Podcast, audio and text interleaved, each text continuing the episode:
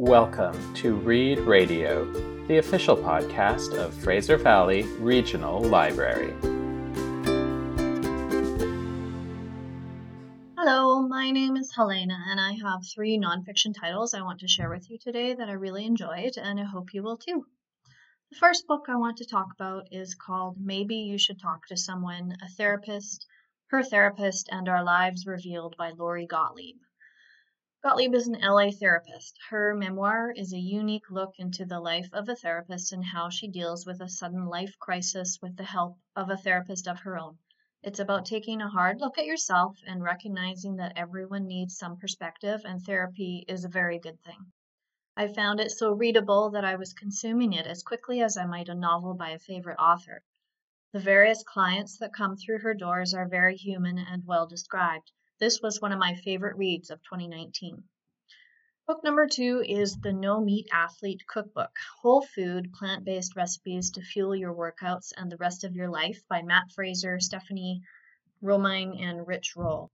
I really enjoyed this cookbook, and I'm no ultra marathoner. I'm just an aging recreational runner, and I like to learn about the latest thinking in exercise and diet. The authors of this book argue that when you feed your body lots of nutrients without lots of empty calories, your body recovers more quickly and you have more energy. There is a lot of interesting readable information in the beginning of the book and also oil free, gluten free, and soy free recipe options if that's what you're into. The book is well laid out and the photography is great. I tried the Switchel recipe which is based on an old recipe that farmers used to use to keep hydrated while working. I'm already into my third batch. It's really great. Book number three is called Educated, a memoir by Tara Westover, who was born in 1986 and raised by survivalists in rural Idaho. She first stepped in a classroom when she was 17. The family would regularly prepare for the end of the world by stockpiling home canned peaches, and sleeping with their head for the hills bags. Her father forbade hospital visits, so any and all accidents, no matter how bad, were treated with herbal remedies.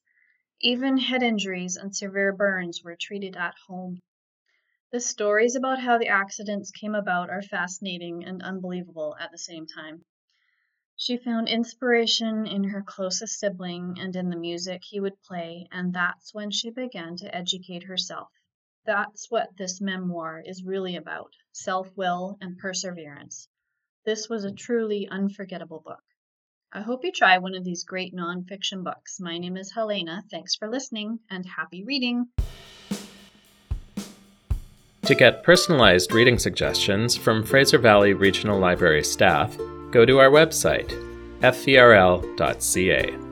Click on Reading Room and then My Reading Advisor and tell us what you like to read. We'll email you our suggestions.